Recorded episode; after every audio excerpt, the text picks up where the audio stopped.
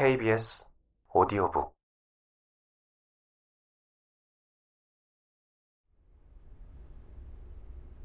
한 주에 한 번씩 열리는 총 8회 수업 중 다섯 번째였던 그날 수업은 특히 엉망이었다. 출석률이 점점 줄어들긴 했지만 그날 밤 작고 썰렁한 지하 강의실에 나타난 학생은 달랑 두 명이었다. 루페가 이름을 기억하지 못하는 깡마른 10대 소녀는 8시 휴식 시간이 지나자 잠들어 버렸고 브리지포트에서 온 전직 약사 디안젤로 노인은 자신이 쓰고 있는 추리소설의 일장을 소리내어 읽고 있는데 옆에서 소년이 계속 코를 골자 발끈했다. 디안젤로 노인이 갑자기 읽기를 포기하고 화를 내며 앉자 루페가 말했다. 디안젤로 씨, 꼭 그 거친 LA 사리 탐정을 주인공으로 삼으셔야겠습니까? 에이, 또 시작이구만. 우리 마누라도 그것 가지고 계속 바가지를 긁어대는 통에. 아니, 제 말은 그러니까 어, 선생님 소설 속의 탐정은 그 직유와 은유를 되게 약국 업무에 기반을 두는 것 같습니다. 음, 치. 전직 약사는 자기가 쓴 소설을 낡은 서류 가방에 쑤셔넣고 일어나 문으로 향했다. 당신은 허접스러운 작가의 쓰레기 같은 선생이야. 쥐뿔도 아는 게 없어. 디안젤로 씨, 거지 발사기 같은 사람들이나 읽을 글을 쓰면 안 됩니다. 한쪽으로 기운 책상 뒤에서 루페가 맞받아쳤다. 유감스럽게도 출판사에서는 컴퓨터 광이 쓴 책을 내려고 하지 멍청한 추리 소설가가 쓴 것을 내고 싶어하지 않습니다.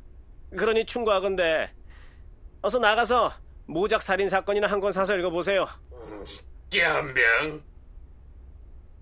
디안젤로는 어두침침한 복도에 리놀륨 타일을 탁탁 차며 밖으로 나갔다.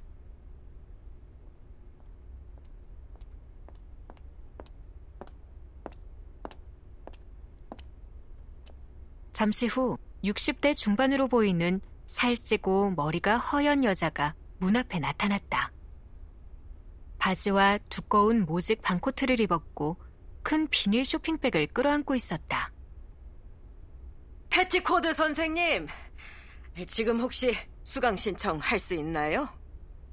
노부인이 문턱을 넘어와 눈이 묻은 쇼핑백에서 두꺼운 원고를 끄집어냈다. 아휴, 저는 도라 윈블러 하프입니다. 어, 사무실에 물어보셨습니까? 날씨 때문인지 다 들어가고 없네요. 어, 그럼 일단 들어와서 앉으세요. 부인은 코트에서 물기를 털어낸 후 잠자는 청춘 옆에 앉았다. 소년에게 엄마 같은 미소를 보내며 머리를 절레절레 젓고 루페를 향해 원고를 들어보였다. 혹시 제가 쓴 서스펜스 소설을 좀 평가해 주실 수 있나요? 아, 그게 보통 저는 저는 선생님이 쓰신 디블 새쌍둥이 시리즈를 엄청나게 좋아하는 팬입니다. 특히 오싹하고 낡은 교회 미스터리는 너무 재밌어서 책을 내려놓을 수가 없었어요. 아, 그렇습니까? 정말 감사합니다. 루페는 환하게 웃었다. 그 물론 읽어봐 드릴 수 있지만 명목상의 수수료는 받아야 합니다. 100달러 정도면 괜찮을까요? 부인은 양손으로 원고를 들고 그의 책상으로 다가왔다. 제가 남편이 죽고 혼자 된 피부 미용사라 아직 돈 들어갈 일이. 아, 그 정도면 됩니다. 네. 두어 시간 들여 그 지긋지긋한 책을 대충 살핀 후 말도 안 되는 소리나 몇 장 써서 돌려주면 될 일이었다. 그러면 이 구린 수업을 하루 맡을 때보다 더 많은 돈을 벌게 된다. 제가 처음 써본 책이에요. 부인이 두꺼운 원고를 책상 위에 살포시 얹으며 설명을 덧붙였다. 제목은 죽음으로의 긴 여행입니다. 루페는 맨 앞장을 보며 고개를 끄덕였다. 음, 더그 하프먼이라고 쓰여 있네요. 필명을 사용하려고요. 책이 팔리는 느낌은 어떨지 정말 궁금해요. 작가로 벌어먹고 살 수 있다면 정말로 좋을 것 같아요. 왜 안 그렇겠습니까? 루페가 동의했다.